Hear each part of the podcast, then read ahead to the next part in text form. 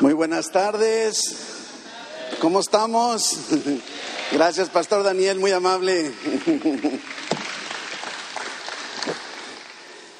Creo que de alguna forma a través de la del sketch o de la dinámica que acabamos de, de, de presenciar, muchas gracias.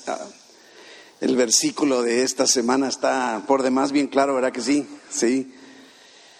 ¿Qué le parece si lo, lo repetimos una vez más para que no pierda la costumbre? ¿Verdad? Por tanto, nosotros todos, mirando a cara descubierta, como en un espejo, la gloria del Señor, somos transformados de gloria en gloria en la misma imagen como por el Espíritu del Señor. Amado Padre Celestial, te damos muchas gracias, Señor, por este tiempo en el que podemos reflexionar, meditar en tu palabra, ser ministrados por tu Espíritu Santo y transformados también. Ven tú, Señor, sobre el corazón de tu pueblo,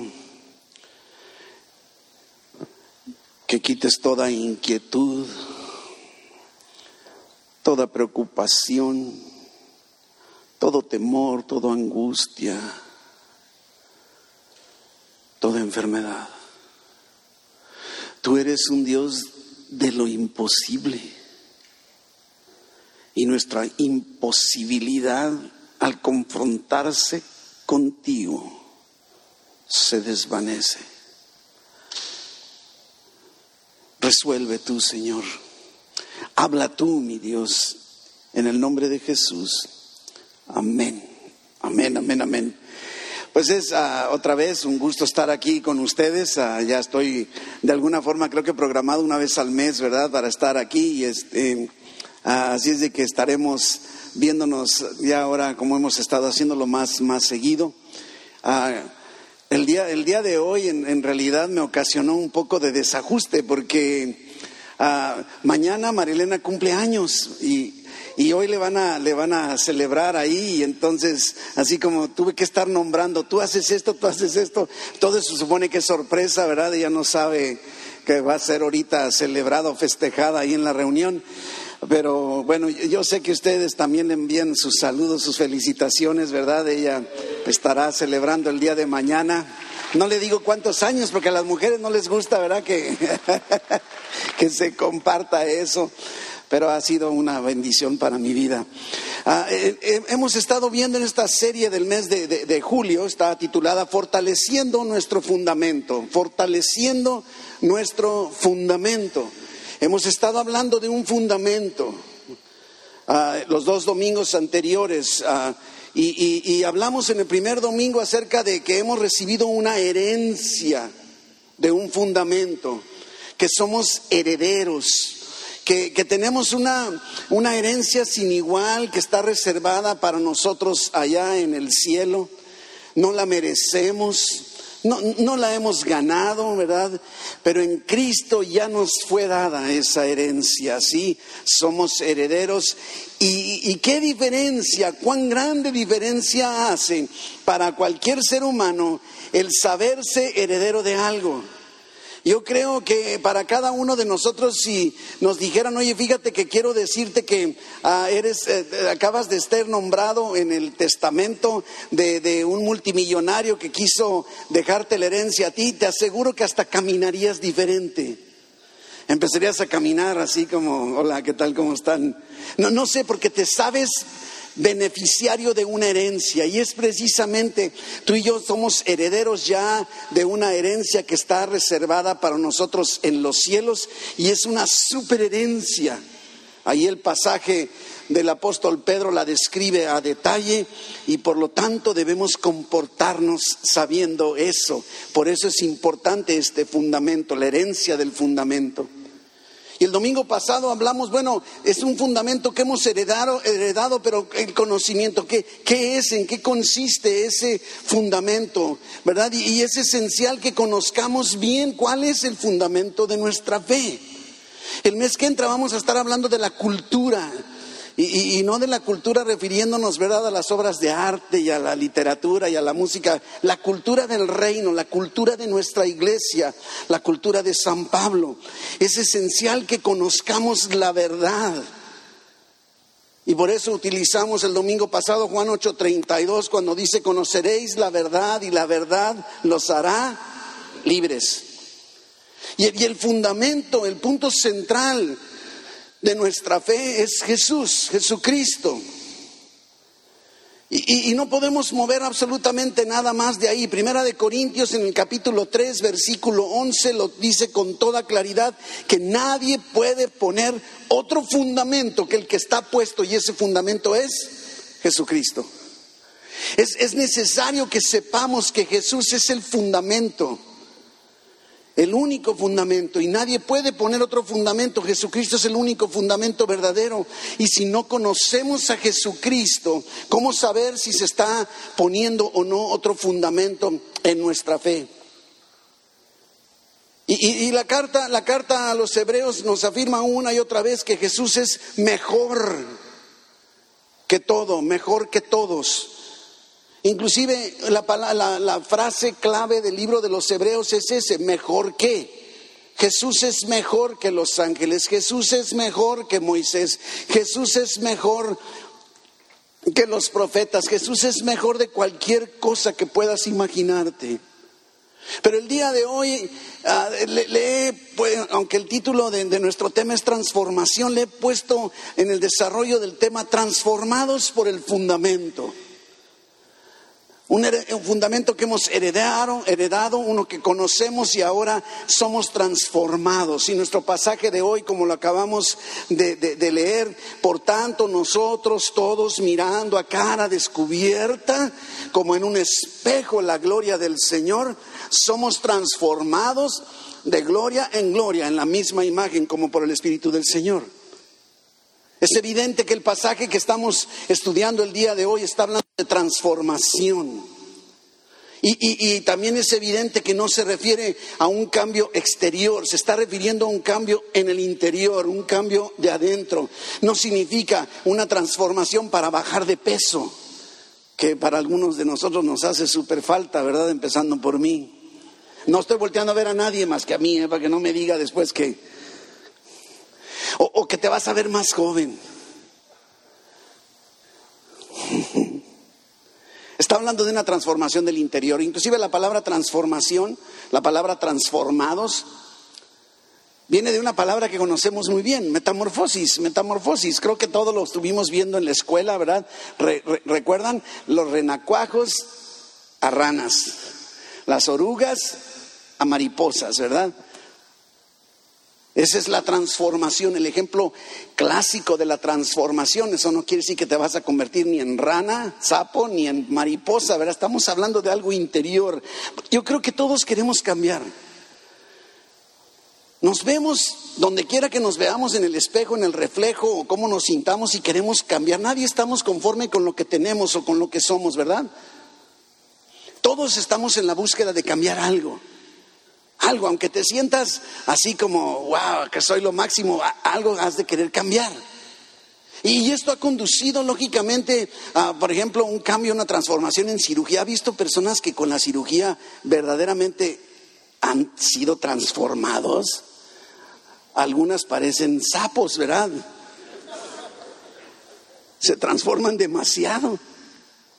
Preocupados por dietas que ahorita está de moda la keto, ¿verdad? Y que keto y keto y keto, no sé, keto, keto, dejemos de comer, empezando por mí, que es lo que tengo que hacer, ¿verdad? Pero ejercicios, suplementos, todos queremos, no sé, un, carro diferente, ropa diferente, una casa diferente, o nos dicen, lee este libro y verás que va a cambiar tu vida. Y ahí vamos a leer el libro.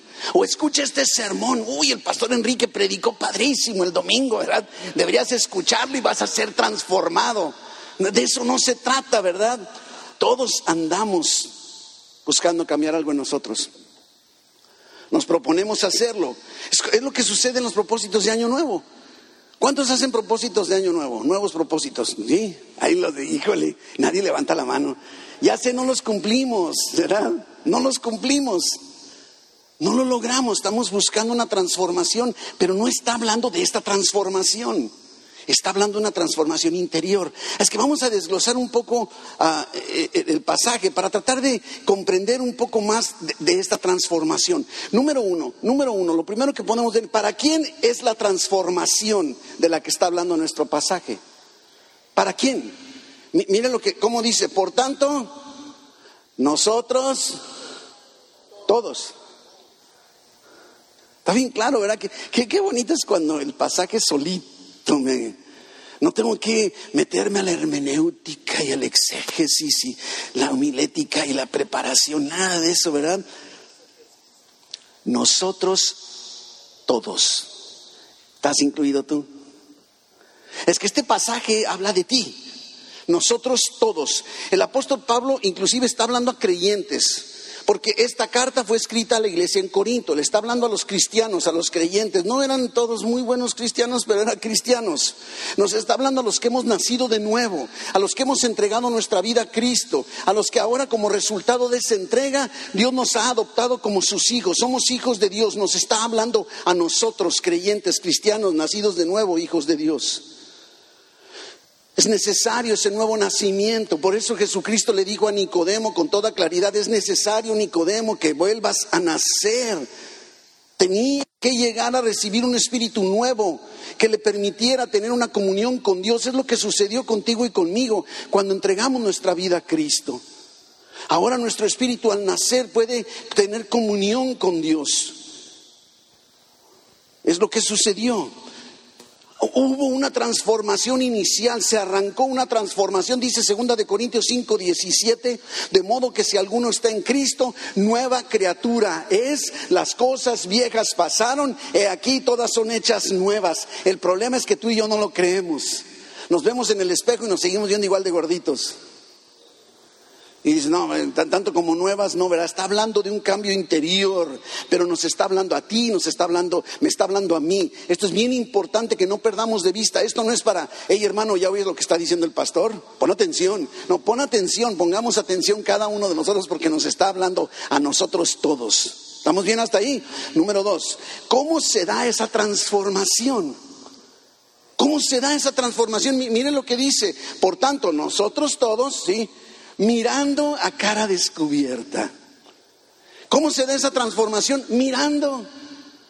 Mirando. Ahora, en el sketch no se trata de mirarte a ti en el espejo, porque te vas a desanimar. Mirando, mirando, mirando, mirando a cara descubierta, como en un espejo. ¿Qué es lo que miras? No, no te miras a ti. La gloria del Señor. Cuando el Nuevo Testamento dice eh, el Señor, la gloria del Señor, el Espíritu del Señor, se está refiriendo casi siempre a Jesucristo, ¿sí? Entonces, es lo que está diciendo. Inclusive hay un dicho que dice por ahí, te conviertes en aquello que estás viendo. Tanto te la pasas viendo los pececitos en el acuario que al rato estás... en lo que estás viendo. Mire, esto lo comprendió muy bien el salmista. Vámonos al Salmo 115, Salmo 115, los versículos 4 en adelante. Observe lo que hace el salmista con su contexto del tiempo. Dice, los ídolos de ellos son plata y oro. Son obra de manos de hombres. Esos ídolos tienen boca, pero no hablan. Tienen ojos, no ven. Tienen orejas, pero no oyen. Tienen narices, no huelen. Manos, pero no palpan. Pies, pero no caminan. Sí, no hablan con su garganta. Pero miren lo que dice el versículo 8. Semejantes a ellos son los que los hacen y cualquiera que confía en ellos. Están viendo tanto algo vacío que no habla, que no se mueve, que no escucha, que, no hace absolutamente nada, que en eso se dice, se hacen iguales, semejantes a ellos. Mis hermanos, si ves cosas vacías, absurdas, obsoletas, en eso te vas a convertir. Por eso, lo digo muchas ocasiones, lo uso de ilustración, tanto se le ha dicho a, a unas generaciones que venimos del chango y están viendo tanto al chango que caminan y se comportan como changos. La palabra mirando en el texto original lleva más que allá que mirar. Inclusive no es muy propio en el lenguaje correcto en el español decir, ¿ya lo miraste? O sea, tache, ¿verdad? Usamos o se usa mucho aquí en Tijuana, ¿verdad? Pero el miraste no es muy, eh, tiene una particularidad, pero en el texto original es contemplar, observar, mirar detenidamente, mirar con atención. No es nada más así, ay, ay, ay, no, no, no, no. Es como dice Hebreos en el capítulo 12, versículo 2, puestos los ojos en Jesús. No, no dice, lo miré ya, no, puestos los ojos en Jesús, ahí estoy, fijando mi mirada. A eso se refiere el verbo mirar. Y en la medida que tú y yo dediquemos tiempo a contemplar, a mirar su gloria, Él producirá un cambio en mí. Observa, observa, porque si has estado buscando cambiar en tu interior, cambiar en tus emociones, en tus sentimientos, en tus decisiones, en tus acciones, en tu vida espiritual, lo que hace falta no es que hagas o dejes de hacer, simple y sencillamente puestos los ojos en Jesús. Decía el salmista, Salmo 27, 4, una cosa. Fíjense, ¿podrías tú llegar a decir un momento dado una cosa he demandado? Una, una sola cosa le he pedido a Dios, nada más una. Una más veinte mil que yo tengo que pedirle, ¿no? Yo no sé tú, pero... Y dice, y esta que le he pedido buscaré, que esté yo en la casa de Jehová todos los días de mi vida, pero mire, dice, ¿para qué? ¿Para qué? Para contemplar la hermosura de Jehová y para inquirir en su templo. ¡Wow! ¿Te, das cuenta? Aún en el Antiguo Testamento el salmista está comprendiendo que el secreto tiene mucho que ver precisamente con ese punto en particular, contemplar. ¿Qué estamos viendo en forma regular? ¿En dónde están puestos nuestros ojos, nuestra mirada en todo momento? ¿En dónde estamos poniendo nuestra mirada? Puestos los ojos en Jesús como, uno, como en un espejo, o sea, directamente. No es un reflejo así, mira, observa cómo va para allá y rebota. A veces he visto, se ha fijado, eh, mi, esposa en, la casa tiene, varios espejos. Entonces, uno para verse así, no, bueno, mujeres van a entender mejor que nosotros los hombres, ¿verdad? O sea, es que, es que con ese logro ver el reflejo de lo que está para acá, para que por acá pueda ver lo que está por acá. Yo me hago bolas, al rato no sé de qué espejo están viendo, ¿verdad? Pero en este mirando directamente un solo espejo, no a mí mismo. Perdón la interrupción, pero al mismo tiempo podemos considerar que contemplar la gloria del Señor se deja. Aunque sea a través de un espejo, puede deleitarnos al grado de que todo, todo el resto de mi vida pase siendo ¿Te puede quedar pendiente si yo tengo puesto los ojos en Jesús? ¡Ey, ey, ey, mi hermano! Fíjate que hace mucho calor. Ajá. Oye, me hace mucho frío. Oye, mi hermano, mañana tienes que pagar la renta. Ajá. Necesitamos, necesitamos contemplar, contemplar, contemplar la maravilla, la gloria de Jesús. Eso es lo que sucede en la comunión. Estamos a la memoria lo que Jesús hizo. Estamos contemplando. Te puedes imaginar a Jesús entregando su vida por ti. Diciendo, Padre, perdónanos porque, porque no saben lo que hacen. Yo, yo, creo que es bien importante que no perdamos de vista este enfoque, porque así es como se da la transformación. Así es como se da la transformación. El mensaje nos lleva mucho más allá que nuestro deleite de estar en la presencia del Señor. Mientras más tiempo pasamos con Él, más nos vamos a parecer a Él. La cara descubierta, la cara descubierta. Miren, se está desviviendo todo el pasaje en el capítulo 3 de, de, de, Segunda de Corintios está hablando acerca de que Moisés subía al monte Sinaí y al encontrarse en la presencia de, de Dios, su rostro, él bajaba y su rostro brillaba impactaba a la gente, wow, este hombre estuvo en la presencia del Todopoderoso. Entonces se ponía un velo, un velo. Unos dicen inclusive que lo hacía al revés. Como el, resplandor se, desvanecía, se ponía el velo para que los demás no se dieran cuenta que ya no había reflejo, ¿verdad? Yo digo, a veces es lo que andamos haciendo tú y yo, queriendo opacar para que no se den cuenta que no hemos pasado suficiente tiempo en la presencia del Todopoderoso. Pero a eso se refiere. Y, entonces lo que está hablando ahora ya, ya, no es, ya no es un velo, ya no hay un velo.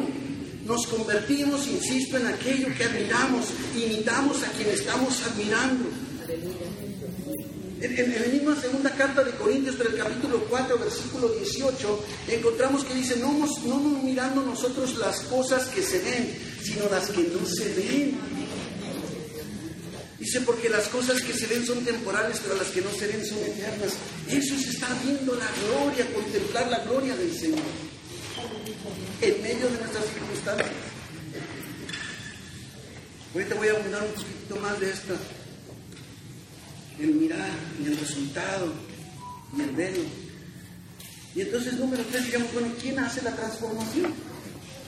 ¿Quién hace la transformación? Digo, ya lo tienen en la pantalla, no pueden hacer trampa. Pero dice como por el Espíritu del Señor termina. Dice, no sé si se acuerda, ¿verdad? Ya ¿Verdad que así termina el versículo? ¿Quién hace la transformación? Yo no.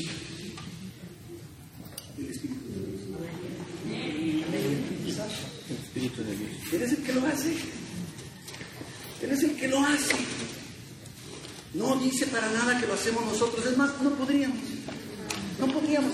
Y es por eso que sabiendo, mire, mire, y es parte de lo que vamos a estar viendo en agosto, cómo Dios es bueno. Dios, Jesucristo sabiendo nuestra necesidad del Espíritu Santo para vivir la vida cristiana.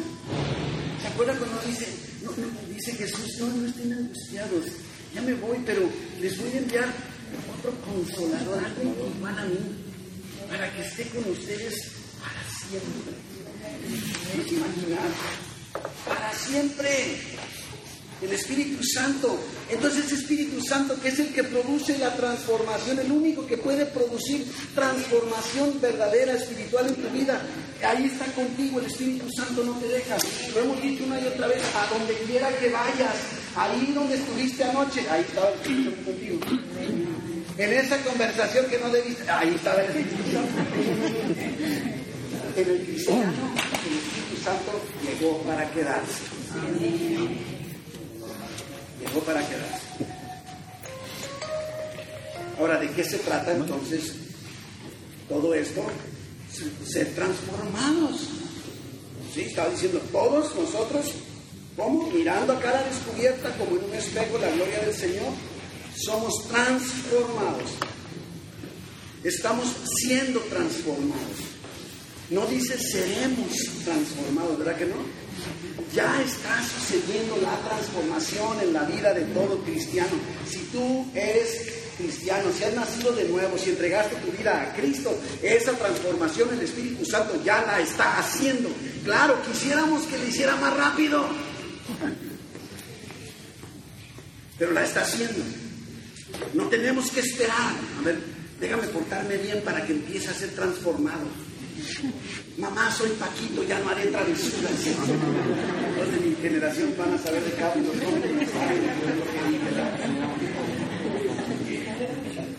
No tenemos que portarnos bien para que empiece la transformación. La transformación produce un cambio de comportamiento.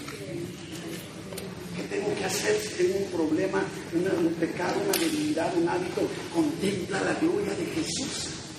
Todo lo demás va a quedar en el Señor va a empezar a darse la transformación.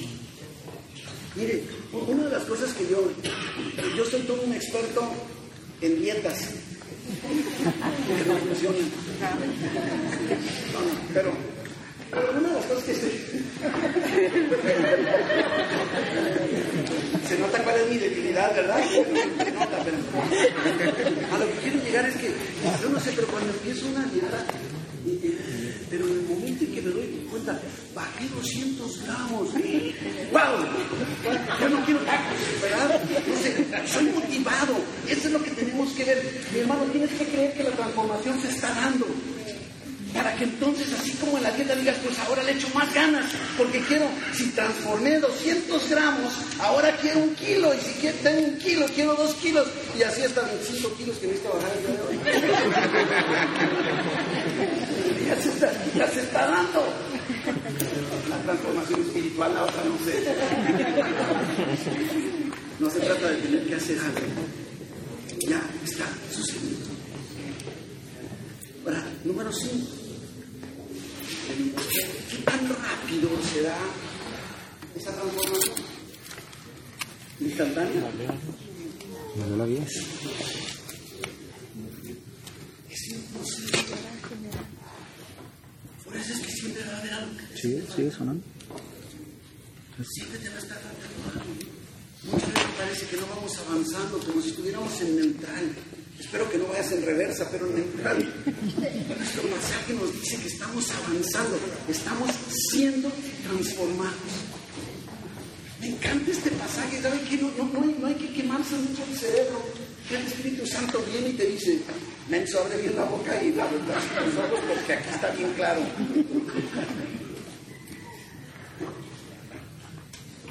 Colosenses, capítulo 3, versículo 3, nos dice porque hemos muerto. ¿Qué significa? Tenemos que creer esto. Hemos muerto y nuestra vida está escondida en Cristo. Eso es lo que está sucediendo en la transformación. Y cuando Cristo nuestra vida se manifieste, cuando sea el momento oportuno, cuando Cristo venga de nueva cuenta, entonces nosotros también seremos manifestados con Él gloria. Contemplando a Jesús. Es un proceso, la transformación no es instantánea. En primera de Juan, capítulo 3, versículo 2, primera de Juan 3, 2, amados, ahora somos hijos de Dios. Y aún no se ha manifestado lo que hemos de ser. Mucho. Pero sabemos, mire, mire, que cuando Él se manifieste, seremos semejantes a Él. Porque le veremos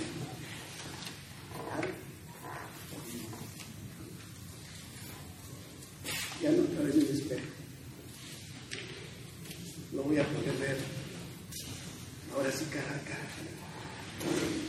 Y mientras lo veo como con un espejo, lo veo descubierto, contemplando su gloria, siendo transformado cada día, avanzando, avanzando, pareciéndome cada vez más. Ese es el propósito de Dios para nosotros. Inclusive, muchas veces lo he comentado, ¿sabes? En- cómo debemos medirnos como cristianos madurando? Que hoy te parezcas más a Jesús que ayer, aunque sea. Aunque te parezcas más. Cuando creemos, nacimos de nuevo y ahora nos, nos toca dejarnos madurar. Y eso, dejarnos madurar es obra del Espíritu que está en nosotros. Como dice el pasaje, la manera en que le estás transformando es de gloria en gloria. Es un proceso. Vamos avanzando. Algo progresivo. Ya estás siendo transformado por el Espíritu Santo. Mira la persona que tienes a tu. Mi hermano está siendo transformado por el Espíritu Santo, aunque no se nota.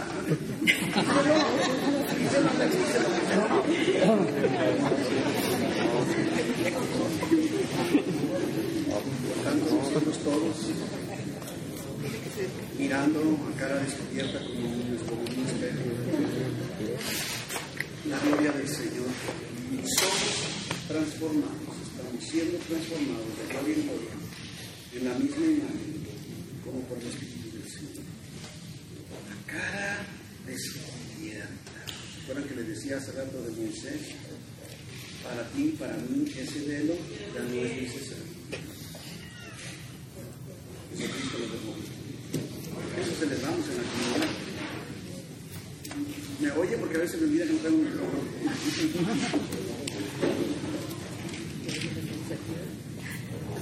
Segunda de Corintios, capítulo 3, regreses al, al versículo 14. Segundo de Corintios 3, 14. Dice, pero el entendimiento de ellos, aquellos hombres, se embotó. Porque hasta el día de hoy, cuando leen el antiguo pacto, les queda el mismo velo no descubierto.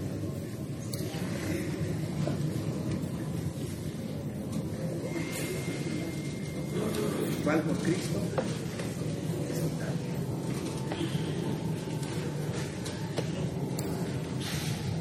La cara descubierta. Cara, cara. Cristo ha quitado el velo nosotros. El problema es que si, no has entregado tu vida a Cristo, ese velo sigue tapándote, sigue impidiéndote a ti ver la gloria de Dios. Mire lo que dice 2 de Corintios 4:4. Para que no, voy, a, voy a hablarte a ti, si estás en esta tarde y no has entregado tu vida a Cristo.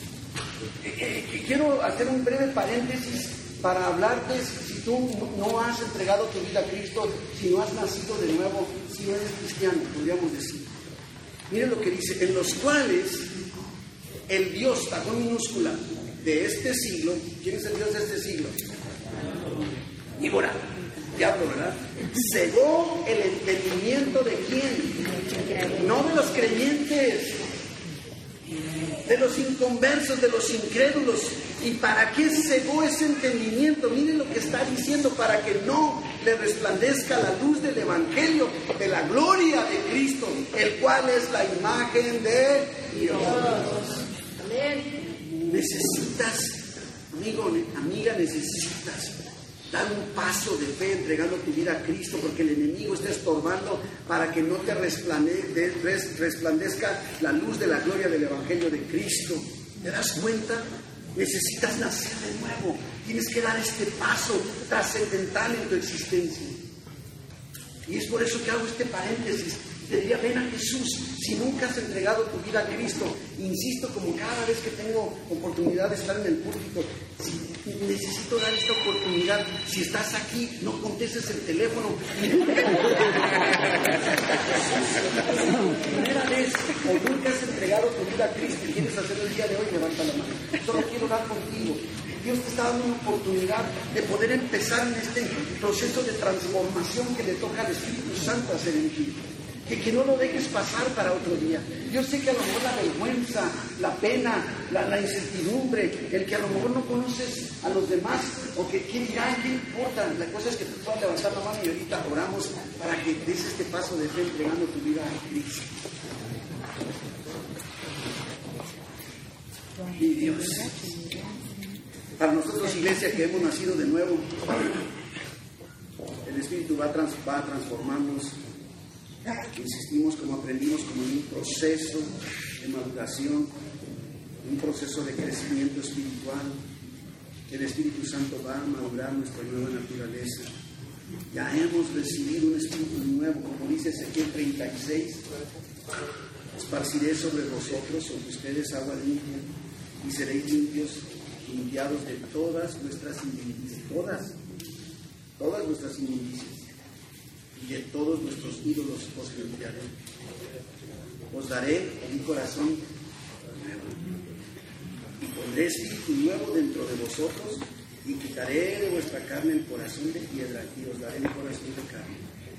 Y pondré dentro de vosotros mi espíritu y haré que andéis en mis estatutos y guardéis mis preceptos y los pongáis por obra.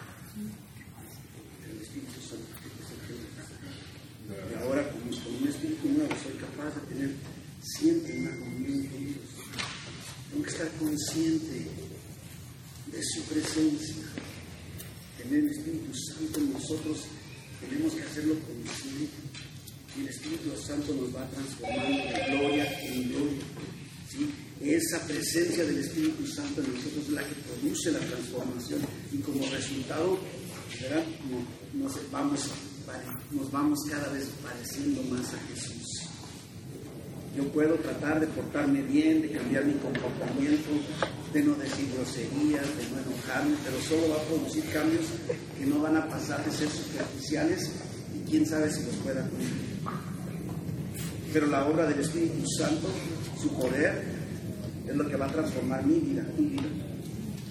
Es el Espíritu Santo para llevar una vida agradable a Dios. Por eso, eso que que, venimos y, adoramos a Dios. ¿Por qué cantamos? ¿Por qué adoramos a Dios? ¿Por qué levantamos las manos? ¿Por qué aplaudimos? Estamos de alguna manera contemplando la gloria de Jesús. Está produciendo una transformación. Por eso es innecesario que nos congreguemos. Porque en medio de toda esta adoración y alabanza, aunque sea medio impulsados por todos los que estamos aquí, nos somos llevados a contemplar la gloria de Dios, la gloria de Jesucristo a través de la alabanza. Contemplamos su gloria al estar leyendo la Biblia. Todo esto que estamos analizando es palabra de Dios, es estar contemplando la gloria de Jesús, porque es el Evangelio de Jesucristo. Lo acabamos de leer. Eso es lo que produce la transformación al escuchar un sermón, por más malo que pueda estar. La alabanza no es porque Dios la necesite, tiene, lo hemos dicho, Dios tiene a todos los ángeles alabándonos. ¿Usted cree que necesita mi alabanza? O la tuya. Lo alabamos porque nosotros somos los que lo necesitamos. Al alabarlo estamos contemplando su gloria. Por tanto, nosotros todos mirando a cara descubierta como un espejo la gloria del Señor, nos somos transformados de gloria en gloria en la misma imagen Iglesia, y vamos agradecidos por lo que Dios ya hizo y por lo que está haciendo en nuestra vida ya. Busquemos en todo lo que hagamos contemplar su gloria y entonces disfrutar la transformación que está haciendo Dios en nosotros. No esperemos un cambio instantáneo, no esperemos una transformación inmediata este proceso, como dice Filipenses 1.6, termina, dice Pablo, persuad, estando persuadido de esto, que el que comenzó en nosotros la buena obra, la perfeccionará hasta el día de Cristo.